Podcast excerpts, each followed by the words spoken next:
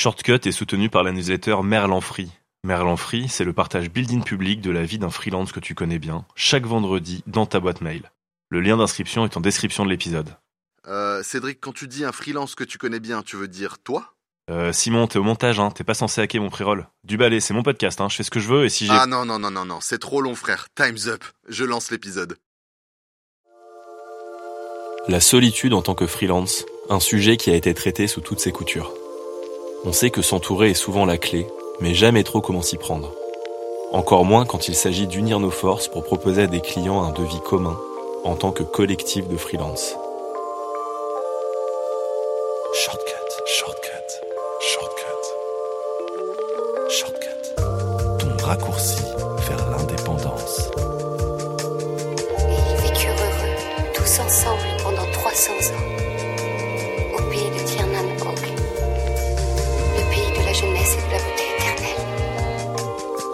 Et du coup, j'ai vu assez vite que que se créaient déjà chaque mois en, France de manière souvent euh, non consciente et non structurée des milliers de, squads, de collectifs, de studios, de, de flash teams, de communautés d'indépendants, de réseaux d'indépendants euh, et consorts, et que le dénominateur commun de tout ça était vraiment toujours le même, hein, plus que jamais, les indépendants veulent euh, faire équipe, veulent travailler en équipe.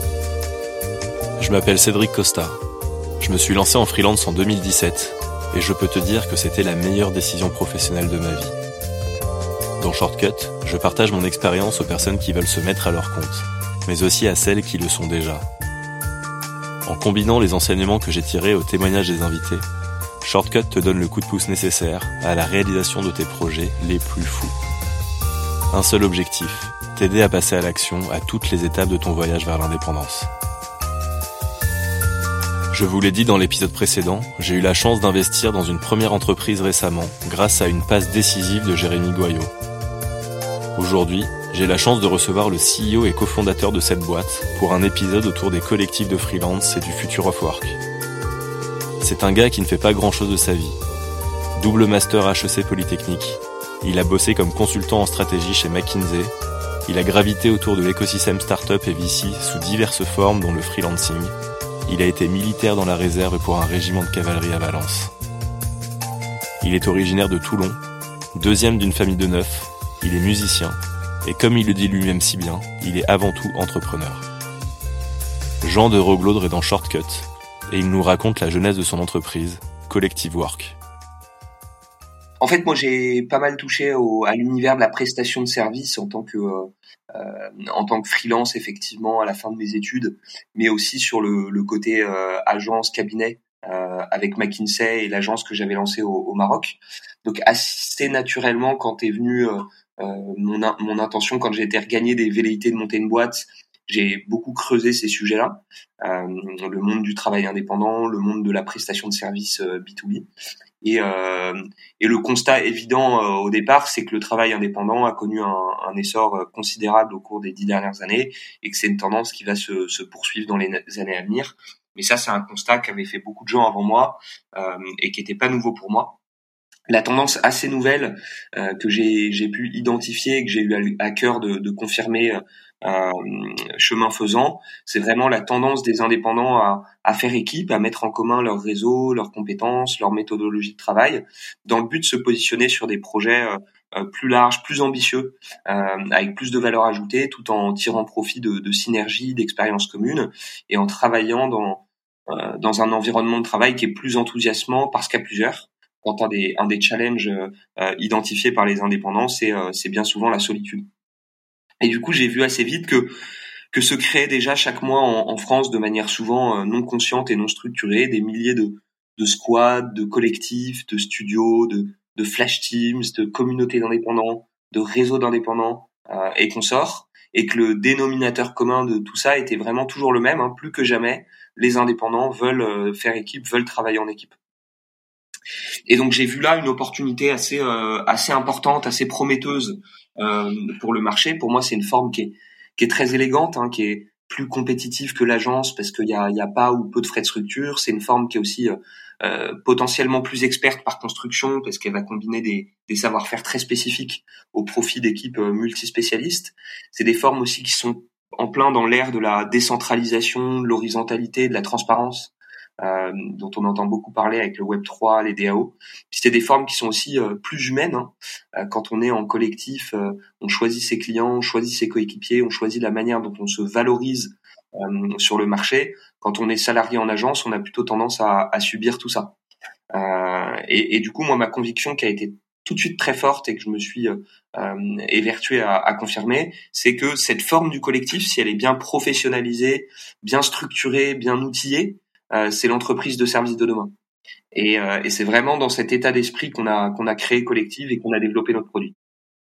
Notre mission, en fait, si je la reformule un peu euh, par rapport à, ce que je t'ai dit au départ, c'est de permettre à des indépendants d'avoir le, niveau de professionnalisation d'une agence, donc un, devis commun, une facture commune, euh, une offre commune, un, paiement unique avec des assises contractuelles et, et, euh, et, des solidités autour de ça, tout en restant indépendant, euh, en n'étant pas contraint de créer une, une société, d'embaucher un comptable, de se rendre un peu tributaire d'un branding, euh, d'un nom, etc. On veut permettre à des collectifs de pouvoir euh, créer un, un collectif en, en, une minute à la volée, euh, d'y convier des nouveaux membres, euh, d'éventuellement retirer un membre quand ça va pas, de pouvoir changer de nom, de pouvoir changer très simplement de branding, de vitrine, et, et, ce sans avoir besoin de, de créer une société et de se rendre tributaire de, de tout ça.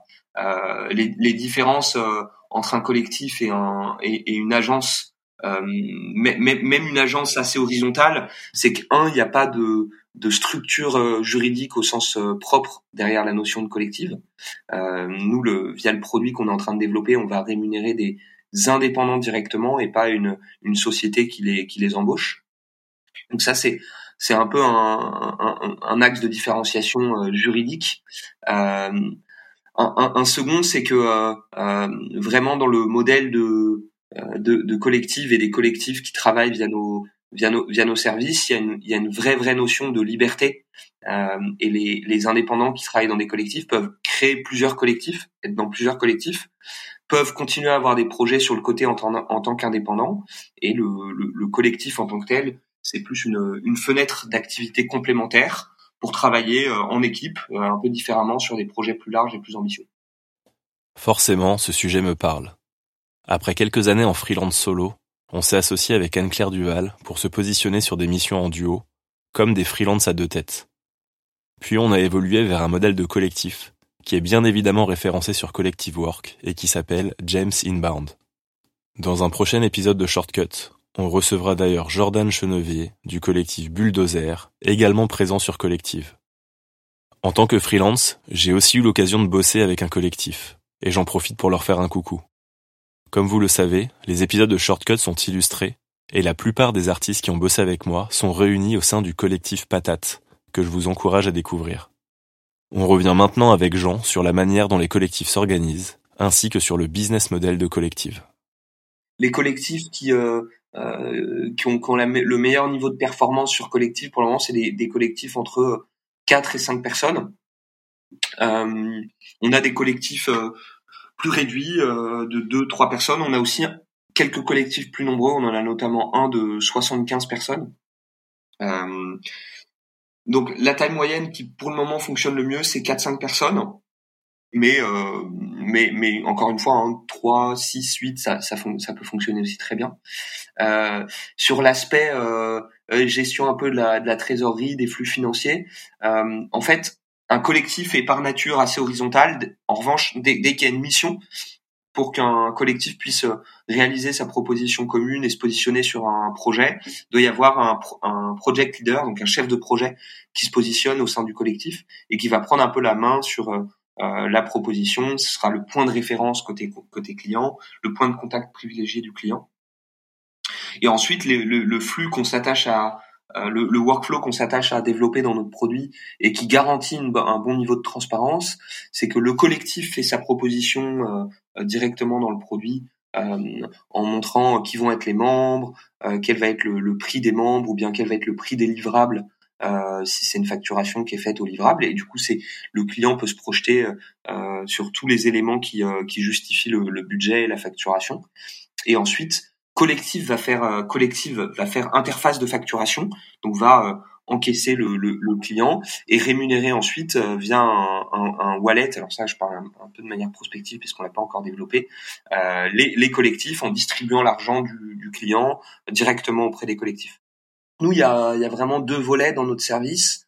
Il y a un volet SaaS sur lequel on est en train de grandir et d'avancer. Hein, le, le produit qui permet à des indépendants de créer leur collectif, de formaliser une proposition commune, de gérer un, un, d'émettre une facture commune pour le client, de gérer un paiement unique, sa répartition entre les membres du collectif, de gérer les, les expenses, de gérer un, un, une dépense en commun, euh, donc de gérer aussi un contrat commun, une offre commune avec des case studies, des pages, vitrines personnalisées, etc. Donc tout, tout ce SaaS-là, on est en train de le développer pour le moment il est complètement gratuit euh, pour nos collectifs et on gagne, euh, on gagne plutôt notre modestement notre vie sur la partie euh, marketplace où il y a vraiment deux cas de figure. Hein. Il y a les projets qui viennent de nous d'une part, euh, sur lesquels on va prendre une, une commission en tant que qu'apporteur d'affaires. Euh, une commission de l'ordre de, de, 10%, et puis euh, on permet euh, déjà au collectif de d'importer leurs propres projets, projets sur lesquels on va prendre une commission beaucoup plus réduite, voire pas de commission, parce qu'on est plus dans l'optique de créer de l'usage dans, dans, notre produit, de créer de, de l'habitude de travail sur nos, sur nos workflows et sur notre produit. Je repose volontairement en voix off la question que je lui ai posée en live, car c'est pas la première fois qu'on lui fait le coup. Au moins maintenant, le sujet sera clos. En fait, Jean, collectif, c'est comme Malte, mais pour les collectifs, c'est bien ça? Alors c'est vrai et, pas complètement vrai. C'est-à-dire que oui, on, pour le moment, on a un modèle euh, euh, très SaaS-enable marketplace, donc une marketplace mais euh, adossée à un SaaS qui permet de fluidifier la collaboration entre des collectifs et des clients. Nous à terme, on veut vraiment euh, beaucoup plus investir sur la vision SaaS et être le back office des de tous les collectifs qu'ils utilisent, y compris sur leurs propres clients. Et, et c'est à ce moment-là qu'on va euh, probablement envisager un, une évolution de notre business model, où on sera sur un modèle beaucoup plus orienté abonnement côté collectif, avec un système de commissionnement euh, qui est plus faible et qui est pas lié à l'apport d'affaires, mais plus au service qu'on rend euh, autour du paiement, autour de la facturage, autour de ces choses-là. Euh, donc Malte va être très investi sur la partie marketplace, le volet client. Nous, on souhaite prendre un peu le contre-pied et, et s'investir beaucoup plus aux côtés de, de l'indépendant et du collectif et de créer le euh, l'outil euh, end-to-end et collaboratif, ce qui est quand même un, un gros point de différenciation, le, le, fait que ce soit collaboratif, pour permettre à des indépendants euh, de, de travailler en équipe, de collaborer dans les meilleures conditions avec leurs clients. Une belle levée de fonds a été réalisée pour Collective avec un tas de gros poissons, mais également avec des petits investisseurs freelance qui sont des power users du service. Ouais, tout à fait. Donc on a fait une levée de de 7 millions euh, en novembre euh, dernier. Alors ce qui est rigolo, c'est que on visait initialement plutôt une levée de 2-3 millions en mars. Donc les choses se sont un peu accélérées et on, euh, et on s'est permis de, de, voir un peu plus grand que ce qu'on qu'on pensait au départ. Et on a levé 7 millions avec 42 investisseurs. Euh, donc c'est ce qui est pas rien. Hein. Il y a un il y a un fonds qui totalise plus de 85% du tour, donc il y a un fonds UK. Euh, mais on a aussi des, des, business angels. On a le, le cofondateur de Stripe, euh, d'Intercom. Euh, on a le cofondateur de Criteo, de Blablacar. Donc on a pas mal d'entrepreneurs. On a des gens du paysage, euh, business angels, investissement, type Xavier Niel avec Kima Ventures. Voilà, des, des angels aussi américains et, et, et anglophones. Et puis, euh, petite particularité, tu l'as mentionné, on a euh, plusieurs membres euh, de collectifs, plusieurs indépendants qui vont nous aider aussi à, à co-construire le produit et à, et à élaborer, itérer sur notre sur notre vision. Il y a pas mal de, de bénéfices à, à, faire ce qu'on a fait, même s'il y a aussi évidemment des limites. nous déjà, il y a un, un point assez évident, c'est que dans notre vision, on est en train d'essayer de, créer, de développer une forme d'entreprise as a service partagé euh, et détenu par ces collectifs. Donc le fait de permettre à des à des premiers membres de collectifs, à des premiers utilisateurs potentiels euh, d'investir dans notre dans notre projet, c'est vraiment la meilleure manière pour euh, euh se mettre dans les meilleures conditions euh, euh, pour pour atteindre cette vision. donc il y a un, un, un, enjeu de communication, mais aussi vraiment un enjeu de de vision et de de coller un peu à ce qu'on veut faire. ensuite, il faut trouver un équilibre parce que euh, il y a beaucoup de valeur à avoir beaucoup de gens qu'on est qui amènent une, expertise, un regard, un réseau, euh, différentes choses. Mais je pense, je pense quand même qu'il faut pas en avoir trop non plus, parce que sinon on tire pas la, la substantifique moelle de, de, de, ces, de ces investisseurs. Euh, on, on, aurait pu faire une levée avec euh, euh probablement 150, 200, 250 euh, investisseurs qui mettent des tickets plus réduits. Mais là-dessus, je pense qu'on on aurait perdu un peu un, un, un niveau d'engagement, on aurait perdu euh, euh, aussi une, relation privilégiée avec ces gens-là. Et du coup, l'enjeu, ça a vraiment été de, de trouver le juste milieu entre euh, ben, Smart Angels euh, investis sur le projet euh, et euh, des gens qui ont voilà qui ont avec qui on va pouvoir créer aussi une relation de confiance et une relation dans la durée. Forcément, en baignant là-dedans, Jean a une vision forte sur ce que représente le freelancing en France aujourd'hui, sur l'évolution du modèle des collectifs et sur le future of work de manière plus globale. Le travail indépendant, c'est pas uniquement les, développeurs, euh, les designers euh, euh, qu'on voit sur Malte ou, sur des projets en startup, mais c'est aussi des, architectes, des recruteurs, des coachs, des, des, consultants, des, des, rédacteurs indépendants, des pigistes, des avocats, etc. et, et c'est une et c'est effectivement une posture professionnelle qui a tendance à à vraiment se, démocratiser. Alors il y a des gens qui le font à plein temps en tant que freelance, hein, qui ne qui ne vivent qui ne vivent plus que de revenus indépendants. Moi, je vois de plus en plus de gens qui sont euh, en CDI, en, en, en contrat de travail, euh, employés dans une dans une entreprise et qui euh, sur le côté, de manière ponctuelle, font des font des missions d'indépendants. et moi, je pense que la frontière entre euh, le freelancing et euh, le travail employé euh, CDI, CDD, elle va être de plus en plus poreuse et qu'il y aura de plus en plus de gens du coup qui qui se situeront un peu entre les deux. Et on pense que le la, la, la fenêtre, le, le, le, mode de collaboration qu'est le collectif, c'est un peu le meilleur des mondes entre le, le freelancing et, et l'entreprise traditionnelle pour diverses raisons. Hein. C'est la garantie de de, de, plus de flexibilité, de plus de polyvalence. Ah bah tiens, je suis pas dispo, du coup je laisse ce projet plutôt à un autre membre du collectif. Ah bah vu que je suis sur euh, un workstream précis sur un projet, bah, je vais pouvoir peut-être paralléliser, prendre plusieurs euh, plusieurs projets en parallèle. Euh, ah bah tiens, euh, le fait d'être en équipe me permet d'être sur des projets beaucoup plus end-to-end avec beaucoup plus de valeur ajoutée, etc. Et pour un, un, un différent, pour un, un, ensemble de raisons, euh, je pense que c'est une forme qui va être gagnante sur le long terme et que du coup tous les gens qui sont un peu euh, entre le freelancing à temps plein et, euh, et qui sont ou qui sont à contrario dans l'optique de prendre quelques projets ponctuellement en marge d'un CDD ou d'un CDI euh, feront le choix à un moment ou un autre de travailler en, en, en collectif, de créer leur collectif ou de rejoindre un collectif existant. Ça te donne des idées? Si tu découvres le podcast ou que ce n'est pas encore fait, tu peux mettre 5 étoiles sur Spotify et Apple Podcast, le partager à tes potes et t'abonner pour être notifié quand un nouvel épisode débarque. Dans le prochain, on accueillera une personne qui est fan de glace à la stracciatella. C'est sur ce magnifique teasing que je te quitte et que je te dis à très bientôt.